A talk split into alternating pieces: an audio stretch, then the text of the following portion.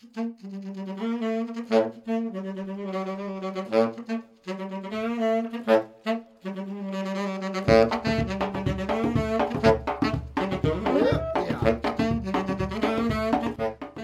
Elnaz. And I'm Mert. You're listening to Unorthodox Middle Easterners. Together with our guests, we share untold stories of the Middle East.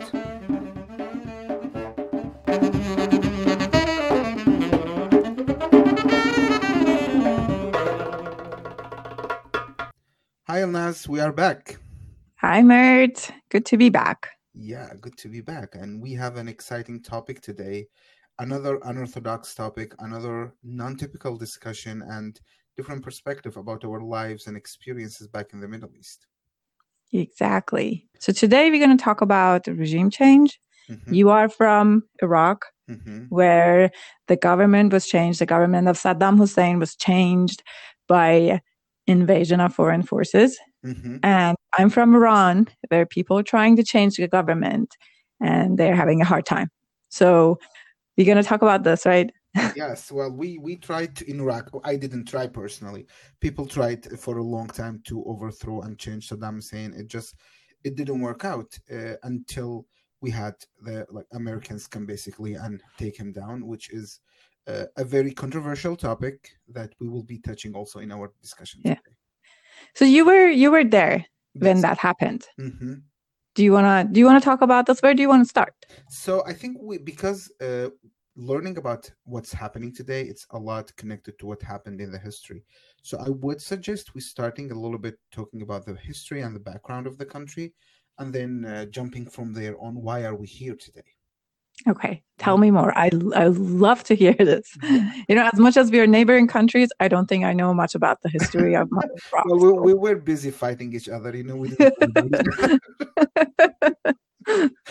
okay, so when we talk about Iraq, I always like to start the discussion with where is Iraq? What is Iraq in the history, comparing to uh, the modern Republic of Iraq that was established in the 1920s after World War One by the British. And if you look specifically to the current Iraqi map, it is basically drawn after World One Two World War One by the Mhm. British in a way that works for them by forcing people with different affiliation and background to live together. And that is the main reason why we've been fighting each other for the last hundred years and we are continuing to fight each other because the understanding of uh, the people of Iraq, from what I see from the history, and this is very unpopular opinion in Iraq, is we were forced to create an identity. We were forced to live together. There, Mhm. if you go back to the history and uh, like the all, for the longest, the Ottoman Empire, and before that, the Safavid Empire, uh, ruled Iraq for very the like Iraq today for a very long time. You you will see that there is nothing called Iraq. So Right. mainly it was divided uh, into three uh, areas, and it's culturally divided into three areas when you look today. There's the north with Mosul as being uh, the the largest city, which is where I'm from. It was like it's very ethnically diverse. You see the Arabs, you see the Kurds, you see the Turkmens, you see the Assyrians. That's where like a large Jewish community used to live. You see the Armenians and all the people from different backgrounds who are I consider like the different uh, groups who lived in, in Mesopotamia for a long time. Then you have Mhm. the center, which is Baghdad, uh, is the biggest city, and that was the center of the Abbasi uh, Khilafat. And because before before that, uh, it, it it it did exist in, under like different civilization under the Persian Empire for uh, like a, a while, and that part you see as an identity mostly is uh, uh, Arab Sunni Arabs, and they Mhm. are identity wise very close culturally, traditionally with uh, Jordan, with Saudi Arabia.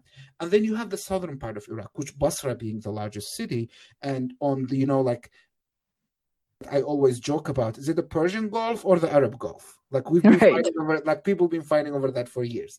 So Basra was like directly to the Gulf, and that part of Iraq is Shia Arabs, and identity-wise, they are very close to the Shia Arabs of Ahwaz in Iran. Uh-huh. So it is very different. The thing in common between these three regions, there's so many natural resources. And the British basically were like, let's draw a map in a way that we can get the most of the resources that we can get under one country so we can rule them all together and we can take it away from the French, who were like ruling Syria, from Iran at the time, and from the young Turkish Republic in uh, Turkey. So this is basically what it is. And you have people with very different backgrounds, very different identities who've been living together. And the biggest uh, example for that is if you look at the uh, uh, historically or like the uh, political history of Iraq. So it's divided to six parts. Uh, the first one is the royal era from the 1920s until 1958. Then you have the First Republic, 1958 to 1963.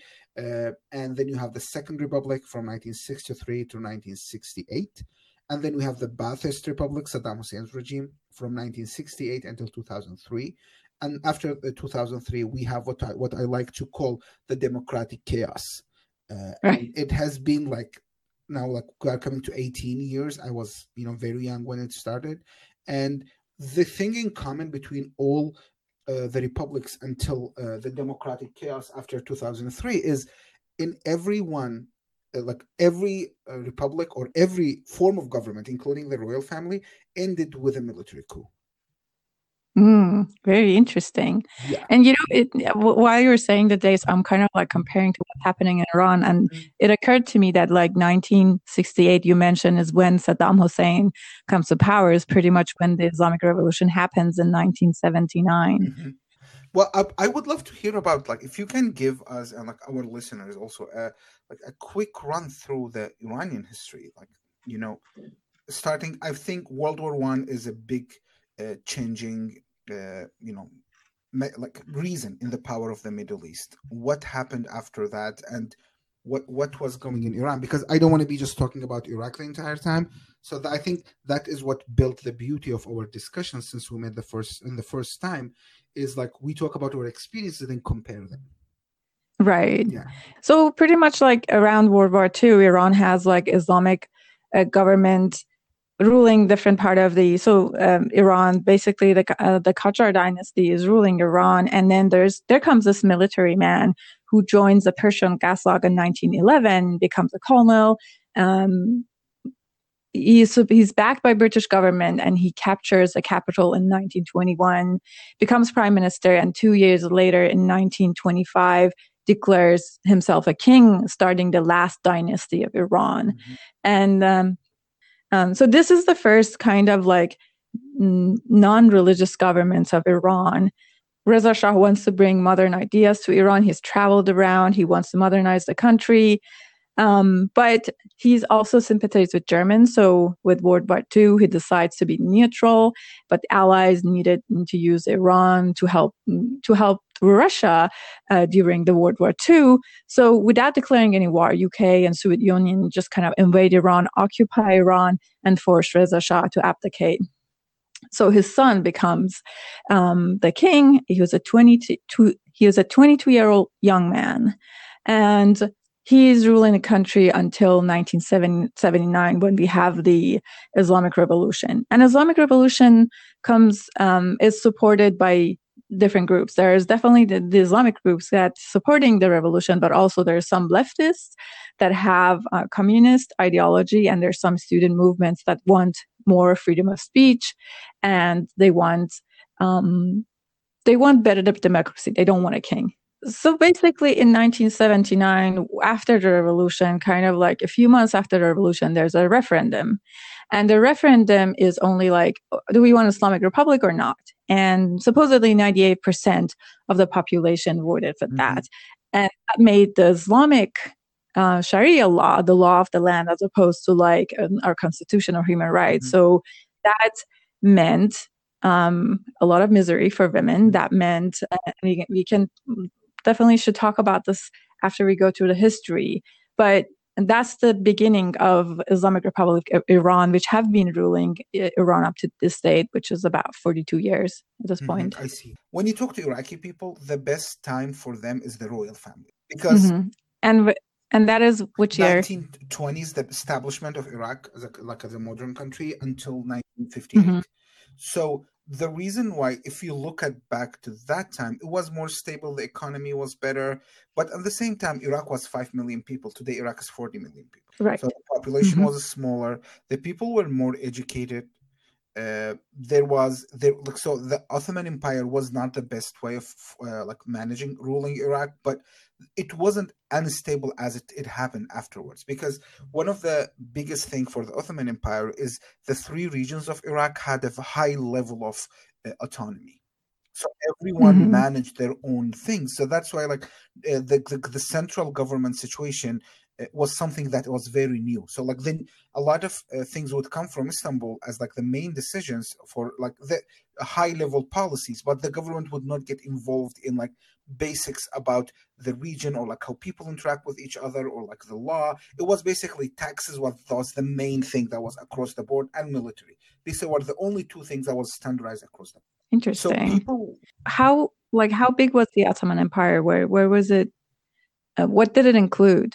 At the time. So the Ottoman Empire, uh, like at the time, and then like when it, when it fall down, it include in the like the World War One, it included Turkey today, it included uh, Iraq, included Syria, included uh, like Palestine slash Israel today, included Lebanon, included parts of Saudi Arabia, including Mecca and Medina. Uh, Egypt was long gone. Uh, it was parts of Libya was left, parts of with Turkish majority that was left in Bulgaria, and also uh, what we what in Turkey called like West Thracia, which is uh, the eastern part of uh, Greece, and uh, you had uh, also uh, parts of the Salonika, which is the area where, where, Mustafa Kemal Atatürk, the founder of Turkey, was born. So was that mm-hmm. big, and but the Turkish government, the Ottoman government, kept losing land over the last 200 years until the fall of the empire to different nationalist movements to like they for example they gave cyprus to the british and then they lost albania like to the albanians they lost like you know serbia to the serbians and then like there was different parts that was uh, lost throughout that time very interesting. So basically, a lot of identities that we see today, like you know Syria, mm-hmm. Israel, Palestine, Iraq, Turkey, they are all new with their past hundred years that appeared in the Middle yeah. East. That's why you remember we talked about like my grandparents when they moved from uh, Azerbaijan, from northern Iran, and they moved to uh, Iraq today, Kirkuk, where I was born, where my dad was born. They they did not cross borders because at that time there mm-hmm. was no borders they're just like exactly. basically packed and like so it's like the Azerbaijan area in Iran, like the main language is like Azerbaijani Turkish, and where my parents were like where my grandparents lived is uh, Iraqi Turkish, like a different dialect of Turkish, and the area in the middle are where Kurdish people live. And my grandfather had the story of like when they were traveling, he said like they would reach to a point where they cannot communicate with people because people would speak another language and the other language was Kurdish right. and they just keep them just like keep moving south there are people who speak your language in the south so they just kept moving until they reached to Erbil, where which is like the head of the uh, like the Kurdistan region in Iraq today. That's where it was the first time they found people who spoke the same language. That's where they settled first. You know, I Mert, you you made this joke about the flying carpet. Did they did they travel with the flying carpet? I was just like, how did they travel? They walked. They walked for a long time. There is like, yeah, that is oh, whole another story. That like, I'm sure we will touch at some point. But like, why did they leave? Uh, how did they leave? Why did mm-hmm. they have to go all the way to the south instead of I don't know heading up north to uh, like Azerbaijan, the Republic of Azerbaijan today? So that's whole another story that it's going to be yeah. really deep. And like, so going back to the uh, like the establishment of Iraq. So this identity was created in 1920, and they were just like, okay, this region called Iraq, you are Iraqis now, you live together. Okay, who's going to rule us? The Ottomans been ruling us for like 300 years. Before that was the Safavid. Before that was like small tribes, basically. And they were like, okay, so there is no one who's qualified to run the country. And they decided to bring King Faisal, the first king of Iraq, to become the like the ruler of the country. And the ironic part mm-hmm. of that one is the King Faisal is not even from Iraq. Yeah. Oh, so where is he from? The son of Hussein bin Ali, who was the Emir of Mecca, uh, and he helped the British when they were fighting uh, the Ottoman Empire. And uh, they uh, put, first they the, the so first the French decided to reward uh, Hussein bin Ali by appointing his son to be the king of Syria. And then he was he didn't mm-hmm. do well there and the british the, the french just decided to like remove him. And then the british were like okay they removed him from there. Your dad is a nice guy. Let's move you can now become the king of iraq. This is basically what it is. And like the, it is ironically that iraqis love this guy and love the the kingdom like the, that that time because there are like everything after that is worse than the kingdom So they have right. more memories about that. There's like one other thing about yeah. him. He's also among the supporters of the nationalist Arab ideology, like Saddam Hussein, Jamal Abdel Nasser in Egypt. All these people started that, mm-hmm. which is ruled Iraq for 35 years, rule still uh, have in power in Syria, and there is no need to explain how many people uh, were died, how many families lost had to move, uh, they lost their like lands for generations because of the Ba'ath regime and the Arab nationalist ideology. Right. That's that's interesting. You know, it's it's definitely com- common similarity between Iran and Iraq too, because a lot of people look mm-hmm. back to the Pahlavi dynasty and look to the king and say, "Hey, that was actually better," and we went really we went downhill really fast after that. What it wasn't mm-hmm. flawless. Like as much as people look at it and say, "Hey, you know, it was great," definitely compared to the Islamic mm-hmm. Republic, there was problems. There was some oppression of uh, freedom of speech. There was um, a lot of fear among people uh, with the security mm-hmm. forces. And there was, the name was Savak, um, right? Their security forces. Yeah, exactly. I, I heard so many yeah. stories about them from my parents. Yep, exactly. Like people are afraid that their family mm-hmm. is Savak, so you you dare not to speak. Which, like compared to to today's Iran, I would say they were much nicer to people. To to compare to Islamic Republic, what they do to people is much worse than what Savak did. But and there was flaws there too. Well, it is it is the, the same way uh, you said. Like people will think that their family members are savak. It's the same thing in Iraq. They call istikhbarat, which means like intelligence services, and uh, it's like people will be afraid of talking about Saddam Hussein during in their house because they will be just like, well, maybe they, uh, the government replaced something in the house to listen to us, and they will come and take us. That's like it's a very interesting way of like how you. Uh, there's a book called The Republic of Fear and uh, it is by one of the like Iraqi uh, you know he was an architect then he moved uh, to to the US and he lived here uh, and he brought that book up explaining the way that this fear mentality built among the people. And i love the way that you mentioned is like the connection to the history and creating identity uh, but like no one knows if cyrus was persian or not. You know, it's the same thing with like with the, like what Saddam Hussein did was like we are the ancestor of Babylonian and Hammurabi, who's like the, he wrote the first uh, like yeah. written law in the history of humanity, the first letter in the history of humanity. But we are Arabs. I was like, okay, like is Hammurabi was an Arab, like probably three thousand years ago. This is like again, like not to belittle anyone, but three thousand yeah. years ago, four thousand years ago, I don't think the Arabs were outside of uh, like Saudi Arabia. Like the the the ex, like the starting of the Arabs getting interacting mm-hmm. with other you know, like civilizations and other uh, geographies outside of Saudi Arabia was to separate, like, uh, separate Islam in the world and just like split. And you know, during the Futuhat, mm-hmm. what like the like called in the Muslim history, the word, yes, the exactly. Yeah. So that is why, like, the emphasis the, the conquest, sorry the conquests of islam yes so this is like that is the thing of focusing on oppressing other identities but you want to like you want to be uh, historically accurate, but you want to be nationalist with today's standards, like it doesn't go together. Yeah, there's actually there was like a of like you know we we talked about uh, making our podcast also like includes like a fun part. Uh, I was watching uh, a recent uh, like a video from Iraqi politician speaking, and there was a joke about who is better, the Shah or the current mullahs in Iran, and they say like it's a, a like anecdote about someone dies and like goes to the other side, and uh, they they walk to the heaven, and instead of seeing Khomeini there, they see the Shah in, the, in, in there. In heaven, and they ask yeah. him, they say like, "Oh, you are the Shah. You killed so many people. You were very oppressive." They told I like you were like you know an infidel, kafir. Why, what are you doing here? And he was like, "Trust me, the mullahs were so bad after the, me. There's 80 million Iranians every every morning when they wake up, they say like, oh." God bless the Shah. like you know not God bless rahmat for the Shah, how great he was. Yeah. And all these uh, mm-hmm. you know, mm-hmm. like people just like sending me their blessings over the last 40 years, it was enough to move me from hell to heaven.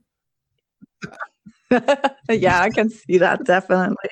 Definitely. I and I, I, I do want to jump in that but I you know, uh that say what they did. I mean, what they did was terrible. Like especially like for women. Like I, I, I, you know, sometimes I say about what's what's happening in Iran, people laugh at me because they don't believe it. Like I tell them, like, okay, as a woman, I can sing in public. And like I told this to a Brazilian colleague of mine, she looked at me and she started laughing. I was like, I'm not kidding. This is true. and I, you know, I can keep going. You, you, you're not allowed to dance as a woman. Your, um, uh, your testimony as a witness counts half as a man. Your inheritance is that's, that, half the size of an inheritance. That's actually one of the things that uh, in Iraq Saddam Hussein changed. So in Iraq, the women gets half of what men gets, unless uh, so if if their father, like let's say they're getting inheritance from their father, and they dedicate that they want to split to be through the Sharia laws, they get half. But if they want to do it with the mm-hmm. government law, they get equal. Nice. Oh, that's interesting. Yeah, in Iran, you don't have the choice because because the Sharia law after the Islamic Republic, the Sharia law became the law. It, it got uh, priority over the human rights, which says men and women are equal. You know, in Islam, it was like, no, there is this mm-hmm. inequalities. Um, um, you know, the witness, there's, there is, um, you know, all sorts of other things mm-hmm. like the, the coverage, the women's dress code is very heavily regulated in Iran. Like I have to cover my hair when I go out of the house and I, you know, I have to cover my, my, I have to cover my hair going to school. If I do not adhere to that dress code, I can't mm-hmm. get an education. Um, and I, I, you know, how, how can you do that to a child, to a seven-year-old? Say you have to put this like piece of cloth on your head, or you can't yeah, go I, to school. I recently learned about the Baha'is in Iran as well, and they don't have the right to go to universities. And they, they have an, an like exactly. underground institution that they go study there and uh, fortunately mm-hmm. that the diploma of that institution is recognized in the west so they can come and continue their education there this is like the baha'is is like another fascinating topic for me in iran about the level of oppression to them and i think this is also like a good segue for us to talk about like minorities in our countries so like we talked about mm-hmm. the uh, political instability. We talked about the start of like where all this started and they went all the way down. But through, I think, all through these changes, what is get lost in the middle is the way that minorities are treated. And it's terrible. As you said, the Baha'is uh, cannot get higher education. Um, they are banned from having certain posts in, in the government and in the universities around the teaching. Like during, like after a couple layers after revolution in Iran, the Islamic Republic went through all like mm-hmm. universities, um, hospitals. They, they, they expelled, they fired Baha'is from mm-hmm. their positions. Yeah, mm. well, I, I could say like for me as like someone who like both of my parents are from minorities, so it was very interesting to like grow up in that. Although like as I said in in our previous episode, my parents were very open minded and very protective to us, and that was the biggest luck that I had. That I lived in that bubble where I had the chance to basically get ready for the outside world. Like even though with that is like when I in my day-to-day interactions with my surroundings, with my coworkers, I realized how deep the trauma of like being a minority in this country. So like two things that constantly comes to my mm-hmm. mind. One of them is like fear of authority. That authority like mm-hmm. could be uh, the government, could be the police. Like when the police passes by, like even in San Francisco, like people protest the police in the street. I just I sit straight. I was like, okay, the police is here. Hopefully nothing is gonna happen. Like fear from my manager at work. Oh, it's, oh wow, how's that? It's just like anyone with like authority yeah, oh authority, authority yeah. you need to, i get like, it. And like i work with one of the best managers i worked previously uh, like in all in all of my jobs currently. And it's just like it's i told her one time i was like it is in my brain do not take anything personally. Like i have that like, yeah. yeah. The other thing yeah. is like the feeling of that you don't belong to a place. That like right. okay you are here just because uh, you know like the the main culture which is like the arabic culture in in iraq and the persian culture in iran the main culture is like basically the, you are here because you just like you are you know like plus one to us. If we don't exist if you are your superiors decide that you, you don't you don't want to be here you just you can just go go away. Yeah and that, that that's that's shameful. I'm sorry to hear that. But you know i i kind of i kind of feel that because like going back to especially the mm-hmm. issue of authority there's such basic rights of you that are mm-hmm. taken away from you that just breathing is breaking the mm-hmm. law in a sense. Like you know in iran like you, you look at like you know for me dancing is illegal. So like for me being happy and dancing in street is like i have to break the law to do that. Like if in a summer day i'm walking in, in the street and it's really hot and i want to take the scarf off my head to just feel a breeze I'm doing something illegal. So like I'm always in trouble by doing all this. So it, it brings that fear of authority. And then always say there's also this disrespectful for law because you you know law is fundamentally against you and you know and we and you know we always have bad laws like slavery was a law right so we got rid of it at some point so um and and there's always this this um, thing in Iran that a lot of people, oh, hijab is the law of the land. You have to obey it. I was like, no, I don't want to. I want my hair to feel the breeze and I want to be able to dress the way I want. I, I, I, I like, I don't want to be like overtly like, you know, sexual or anything. I just want to be very modest well, dressing and, and I do dress modest. But it is your choice. Like, it's like society, again, yeah. I think this is one of the most important things that I learned from America is like even if you don't like me, even if you disagree with me, we like we respect each other. I disagree yes, with some exactly. people, but we I work together. I am not best friends with them, but we can work together. We can, yeah. uh, you know, be in like social environments together. I wouldn't have a deep conversation. I wouldn't do a podcast with them, but like it's just yeah. like it, the feel of respect, yeah. the existence, and the thought and the way of living for the other person exactly but you know there's there's there's shades of it like there, there's one level is respect but then at the at the level you see in iran is this right has taken away so much that you're actually trampling on mm-hmm. on human rights of somebody it's not just even inclusiveness or mm-hmm. respect of somebody but just taking the basic right of somebody like mm-hmm. in case of baha'is uh, you know they they've been cornered and then there's other things like especially with people who don't speak Persian as a language like Kurdish, but Baluchi people, Arabs, Azerbaijanis, we like, you know, me too, including we grow up as a, different native language and then you go to school. And in Iran, the mm-hmm. schools are on Persian. They're not even um, bilingual. Like now, I think recently, for example, in Azerbaijan, there are some private schools that let you do bilingual, very recent thing.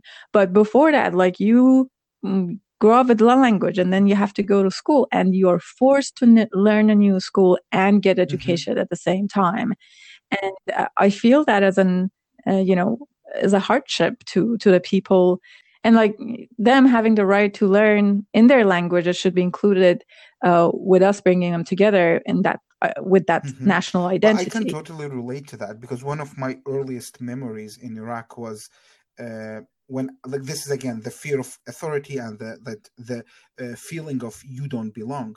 I was very young. I don't remember the age. And i was speaking in turkish to one of my classmates which is also turkish. Like the area where i lived in kirkuk and the region especially the neighborhood everyone in the school i went spoke turkish as a first language. We all learned arabic uh, when we went to school. And that creates like i still to today when i talk about when i when i think or when, when i make when i make a joke i talk I mix Arabic and Turkish with my sister. like I try to get away from that to yeah. stay like just within Turkish, just to like you know be able to think in one language. But uh, one of my earliest memories was like I was speaking to another classmate who was like also Turkish or Turkmen, and the teacher came to us and she was like, "Speak the correct language," and I was like to a child, like I didn't oh. know, and like the correct language basically is Arabic. And like when I went home and I talked to my dad about it, I was like learned that in public areas, which is like schools, government place, uh, you know, like buildings. When you are going to like, if you want to do, I don't know, like if you want to buy a car, if you want to get an ID,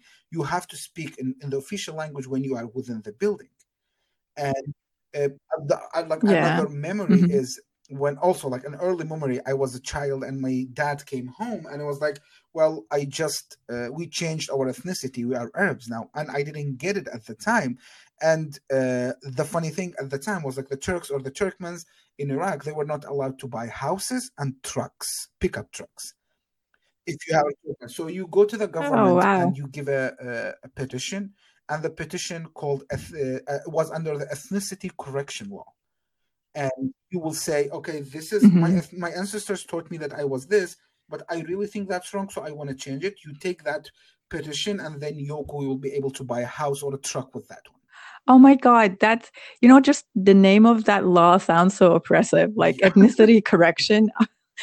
wow. Like it reminds me of the, you know, the, well, the camps in China right now, the Uyghur, yeah, the Uyghur camps right in China. Like, like um, it's, it's the funny thing is the, the, the ideology, the idea that the government supported was that, uh, you know, like the Turks in Iraq, they would always say, it's like, you were the slaves of the Ottoman Empire and you lost your identity while you were serving them and uh, now like uh, you know like you just you know we are taking you back to your roots there is oh a similar God. theory in but that it, among Persian nationalists in Azerbaijan as well, like that the Azerbaijanis were, you know, ethnically uh, like or like you know Iranis, Iranian people who were like lost their language under the rule of the Safavid Empire, which is for me is very absurd. Uh, I think it was Seljukian, but but yeah, the same. Yeah, yeah, yeah. That, was ethnically like Persian inheritance, but they were ruled by Seljukis who speak, you know, Azerbaijani, so they changed the language, but they're ethnically the same group. Yeah, I heard this theory before. Actually, I think I read it in a book, and you know, I I want to add to this that I I'm familiar with similar stories in Iran because I also think like.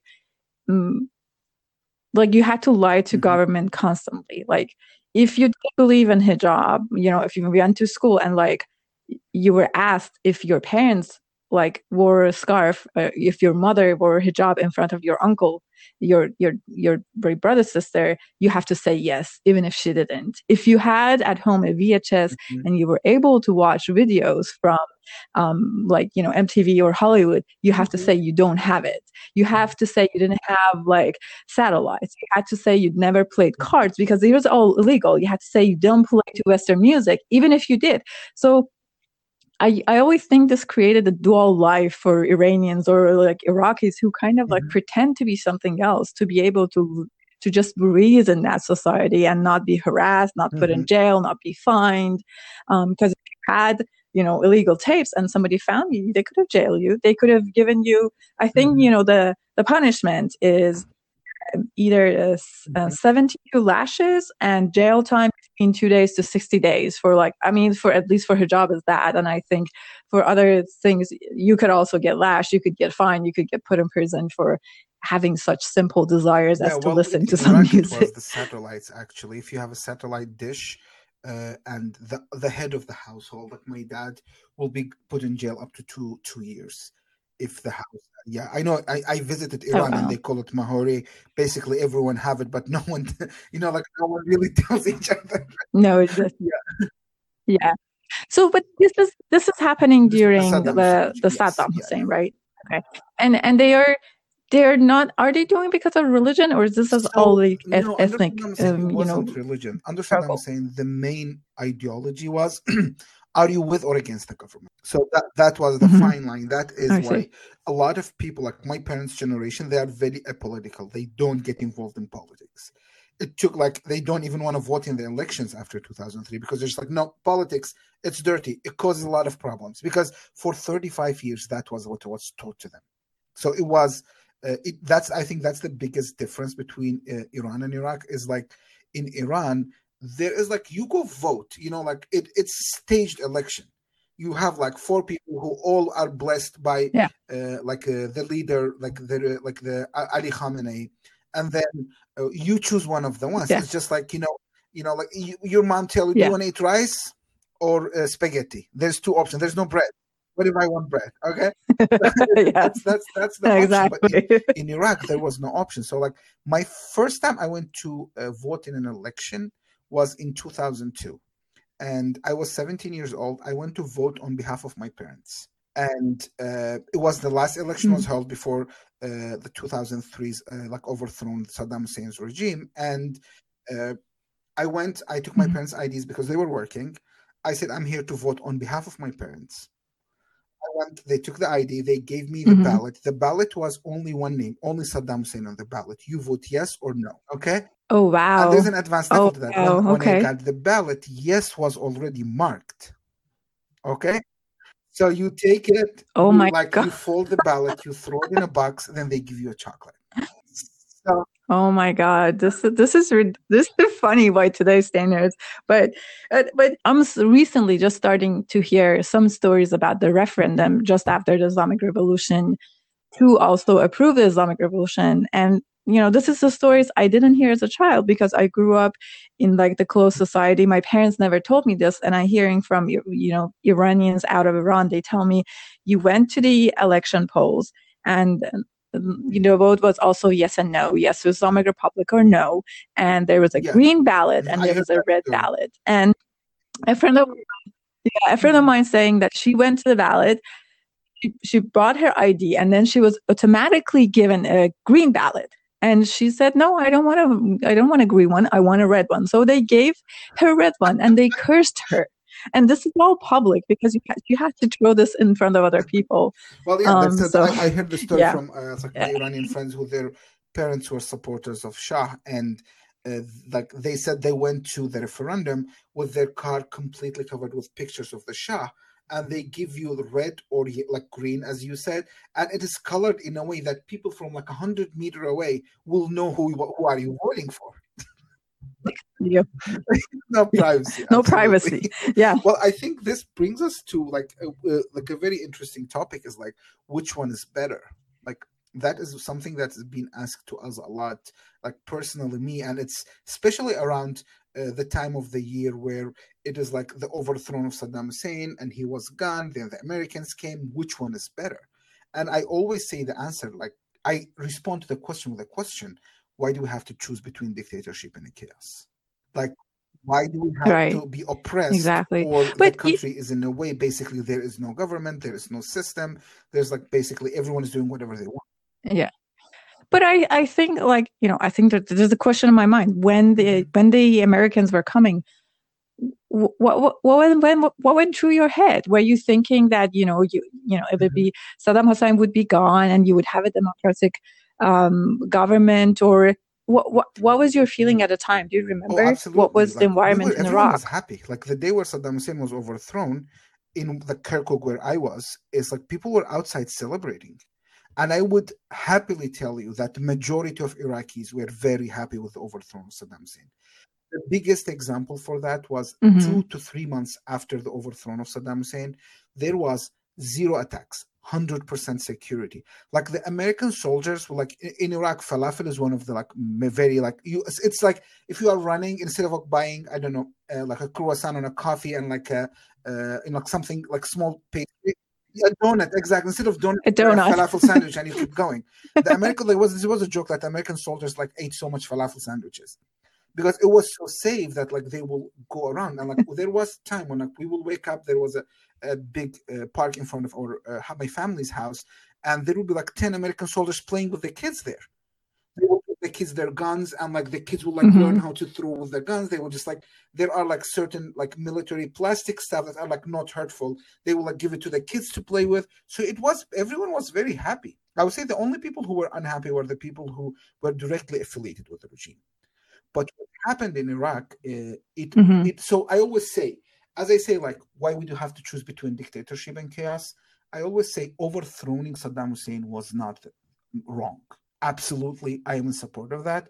The problem was not having a post-war strategy for the us and mirroring mm-hmm. the lebanese example which like you know i don't know if you know about lebanon is divided between the president have to be christian maroni the head of the parliament has to be a shia muslim and the head uh, of the government has to be like the prime minister has to be sunni muslim. Like mirroring the so and the lebanese example huh. it started in the late 80s and it's like 40 years sorry 30 years uh, now it's still not working. Like the, lebanon is one of the most corrupt countries. They have a terrible economy mirroring that example to iraq and dividing iraq into shia sunnis and kurds first of all a lot of minorities identities were mm-hmm. deleted like for example turkmens there's like more than 3 million turkmens in iraq we were given one person in the parliament yeah Christians, all the Christian wow. groups, mm-hmm. there's like uh, Armenians, there's like Assyrian Christians, there are Kildani Christians. They all were given one person. So the the structure of mm-hmm. post-war, uh, how the country will be managed, that was the disaster, and that what turned a lot of people against the Americans in Iraq. But in the beginning, people were very happy because we were oppressed for 35 years and like we, for generations we've seen nothing but wars. Like i told you i was like in 2003 i had four wars on my resume. I always like joke about that. I grew up in a war and like three other wars. Yeah it's very impressive that's well impressive Mert. helps me manage the pandemic so that, that's i think the yeah. same thing with you guys it's like which one shah or the mullahs I'm sure you've been asked this question. Yeah, I, I've asked this question, but I guess I guess uh, my answer is similar to you. I, you know, I don't want the Shah. I don't want the mullahs. We want a democratic government that's run by the people for the people. Right? This is what we learn here. But for me, it is it doesn't matter it's Shah or it doesn't matter it's mullahs. When you oppressing minority rights, when you're mm-hmm. oppressing human rights, you're at fault. And this is, you know, this is current argument I have with my brother. He's like, well, if you know the, the mullah is gone, who's going to come there and who's going to rule there? And, and I'm telling him it's not supposed, it's not about who's come, but it's about how you you let, let them government. As long as there is no transparency, as long as there is no accountability, as mm-hmm. long as there is no respect for human rights and minority rights, it's going to be the same idea. It's going to be the same uh, problem. And um, and mullahs are definitely terrible. We have a supreme leader.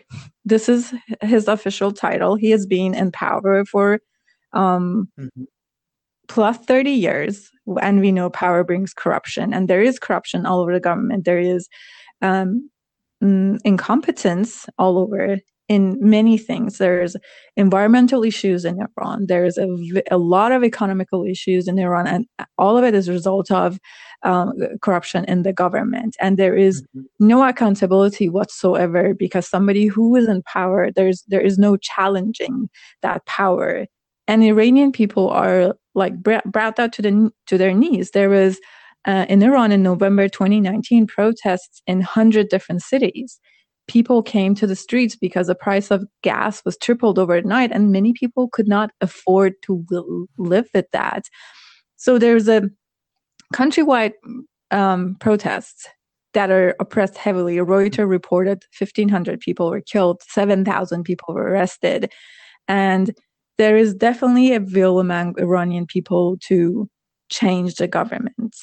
But I guess it's it's you know kind of like case of Saddam. Like Iranian people do not have this power mm-hmm. to to make that change by themselves because they are heavily they're heavily oppressed. They're heavily they're they're killed. Like the government use violence mm-hmm. harshly to to clamp them down. And that's the story. So that's why I'm like, you can, look, you know, and a lot of people ask these questions. A lot of people now have, a lot of Iranians, even the US, have pro-Trump um, ideas because oh yeah Trump was hard on mullah so that's helpful for Iran but at, at the same time there are some people in Iran that like okay um, we don't want to have the um, fate of Iraq. We don't want to have the fate of Syria. We don't want to end up civil war. We, we want to have you want this government change but we want to bring something that brings stability to but Iran this after like, this change. again, similar to the situation in Iraq. Like we looked at the history. They went from the Ottoman Empire to a British appointed king to back to back military coups and ended with the democratic chaos that we have since 2003. So the Iraqi people never experienced democracy. Like democracy, I think it's like we look at Europe, we look mm-hmm. at the US, but like the US went through a civil war before democracy was settled.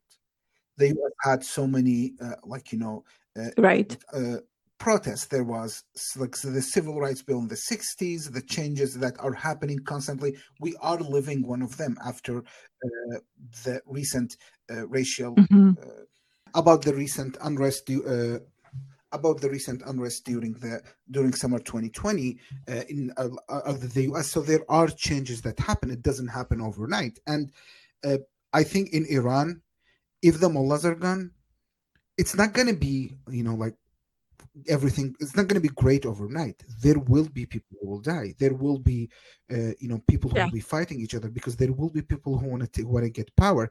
And it is not surprising if let's say so in, in iraq as i give, give you an example and you can apply that to uh, to uh, to iran as well the turks uh, the turkmens and the kurds and my, half of my family is turkmen half of my family is kurdish they both were oppressed by saddam hussein's regime the moment Saddam Hussein was overthrown, mm-hmm. the Kurds had more power in Kirkuk, where I was born, and because they were more military equipped, they had autonomy since 2003. So they so since 1992. So in 2003, they were like ready to take over. Versus for us, like we haven't had freedom since the 1920s.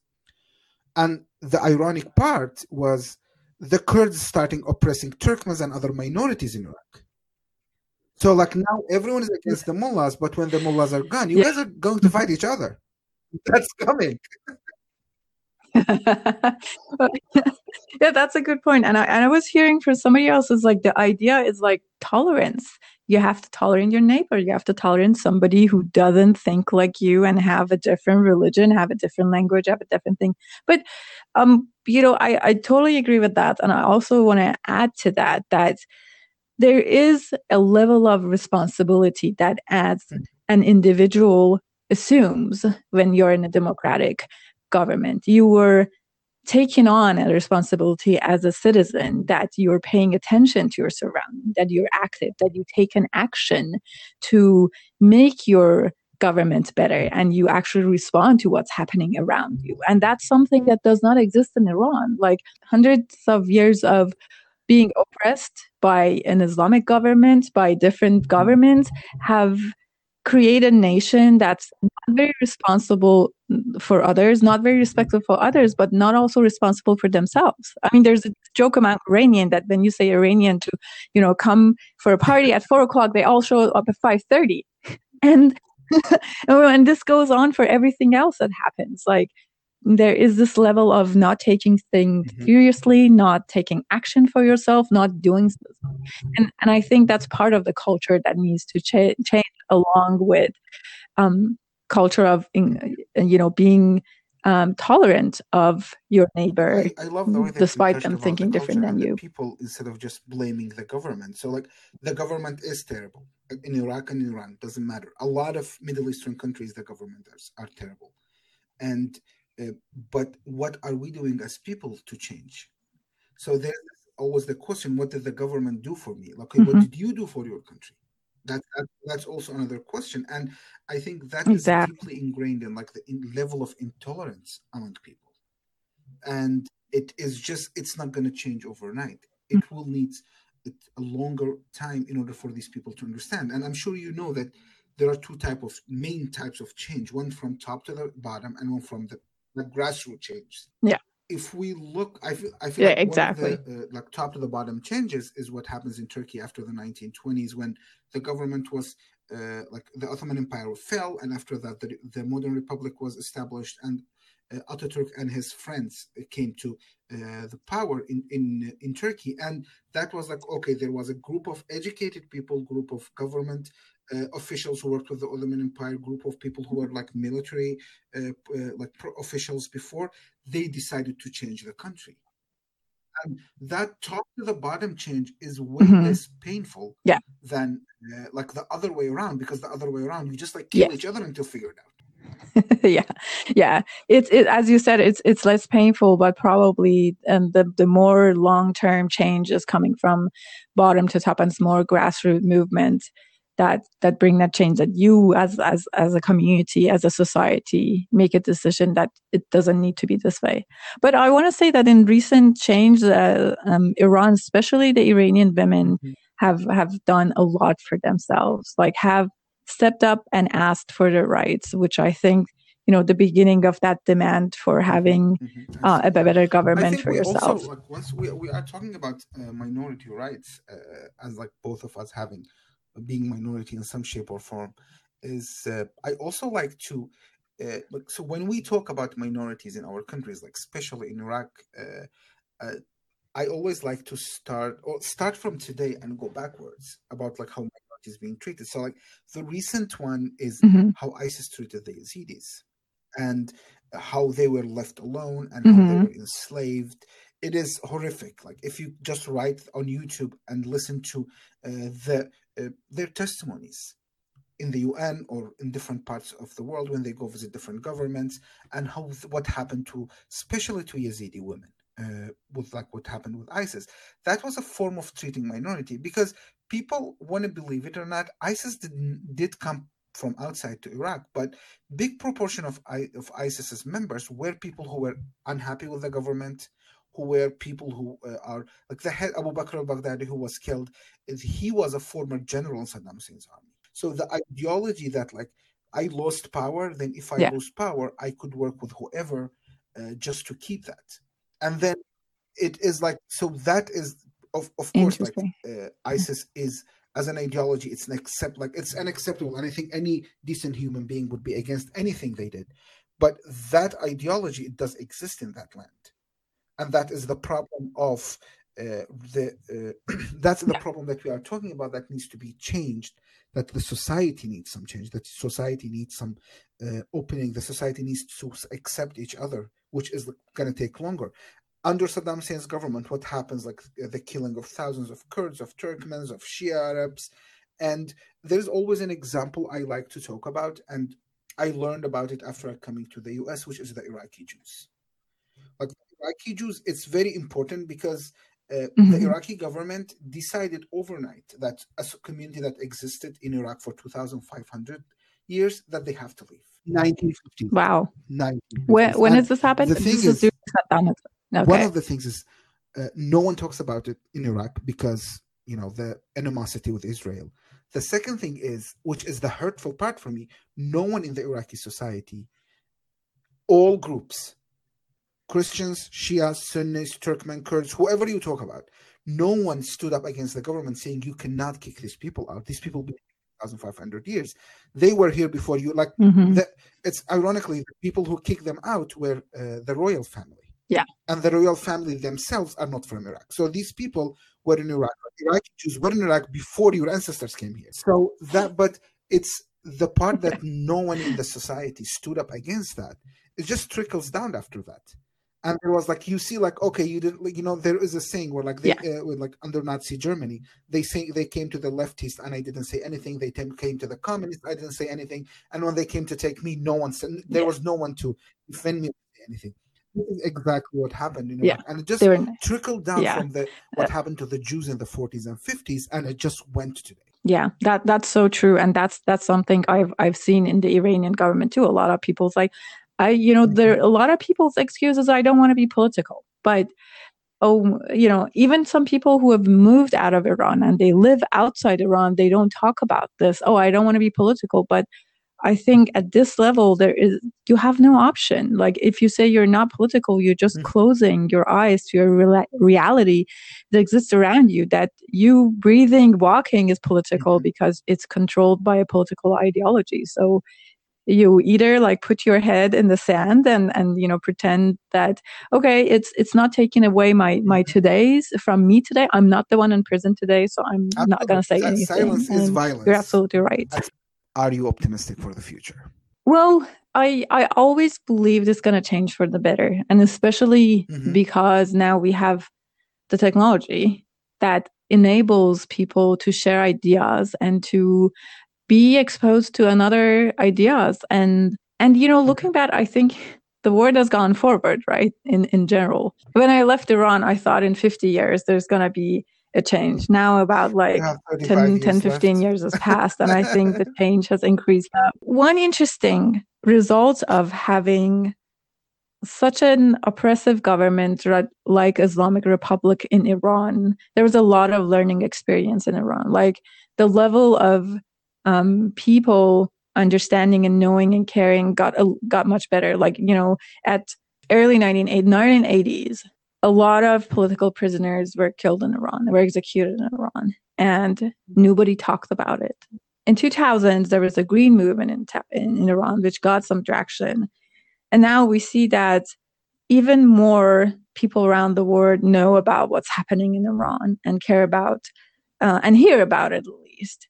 So I think that exposure was going to mm-hmm. help um, the change in the Middle East.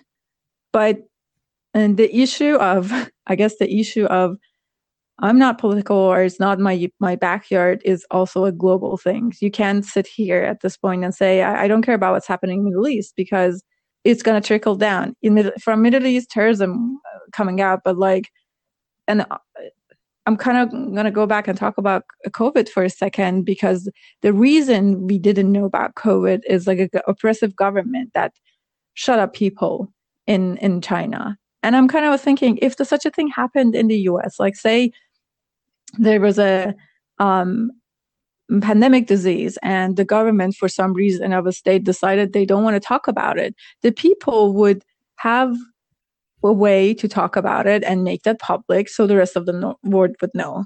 But in China, it was ex- extinct. Like the spark of people, the doctors who knew about it at the time was extinguished. So, So, and the reason for that was like an oppressive mm-hmm. government who controlled the media, who controlled the people and had that power. So the rest of the world cannot just sit aside and say, hey, I don't care there's so much oppression in mm-hmm. part of the world because you're going to be affected by that. About Iran that there was like report of a thousand death case today, 500 through COVID, 500 through breathing complications. I was like, what is breathing complications? so I, I yeah, I, I, I, know exactly what you mean, like not exactly. putting the they, real numbers out, and that was one of the things uh, I think what Donald Trump mentioned at some point was we are giving the right numbers, but other countries are not giving the right numbers. So, like whether you support Trump or not, that's not the point of our discussion. But I think that's very true. Like government like Iran, government like Russia, government like yeah. uh, China, they would. I don't. I don't believe that they will give the correct numbers exactly. And and then you know and then uh, like you know the, the, excuse of a lot of governments like china and iran is like this is internal matter. This is none of your business. No it's you know at this point this is this is a global society. But going back to your question yes i think it's going to get better. It's you know it's I, I feel like you can stop this change but the speed of it depends on on on the western support of it. So, like after all this, Mert, are you hopeful that you know Middle East going to change and we eventually going to get? Well, I think hope What's is always there, and I am an optimistic person, but I don't think I will see that that change. well, I'm 36. Oh, no. you know, like if I live 40 more years, okay, which is like way beyond my goal, is like uh I don't think a big change is gonna happen in the next 40 years. What about you? You know, I was about to say I'm an optimistic person, and even even before like social media hitting off the society like this, I was hopeful that it will change in 50 years. So I would see it in my old days. but uh, I guess I'm more optimistic than you. I can tell you, Elnaz, I'm more hopeful for Iran as being someone who visited Iran, interacted with a lot of Iranians with different backgrounds in the US and outside of the US as well. I am more hopeful for you guys than I am uh, for Iraq. Well, thank you for that. But, you know, I think this is an issue that kind of tied together. We can't, as a country in Iran, you know, try to uh, better ourselves while our neighboring country, there's a problems going on, right? So I have this feeling that the answer to Middle East Mm-hmm. ties all these countries kind of together. You can have an identity for Iran, but not address the issue of Kurdistan and Kurds and Azerbaijanis and Baluchistan at the same time. Well, let's hope that will happen and we all, you know, can go back comfortably and eat our kebabs there. Sounds great. But- Thanks for listening. Until next time.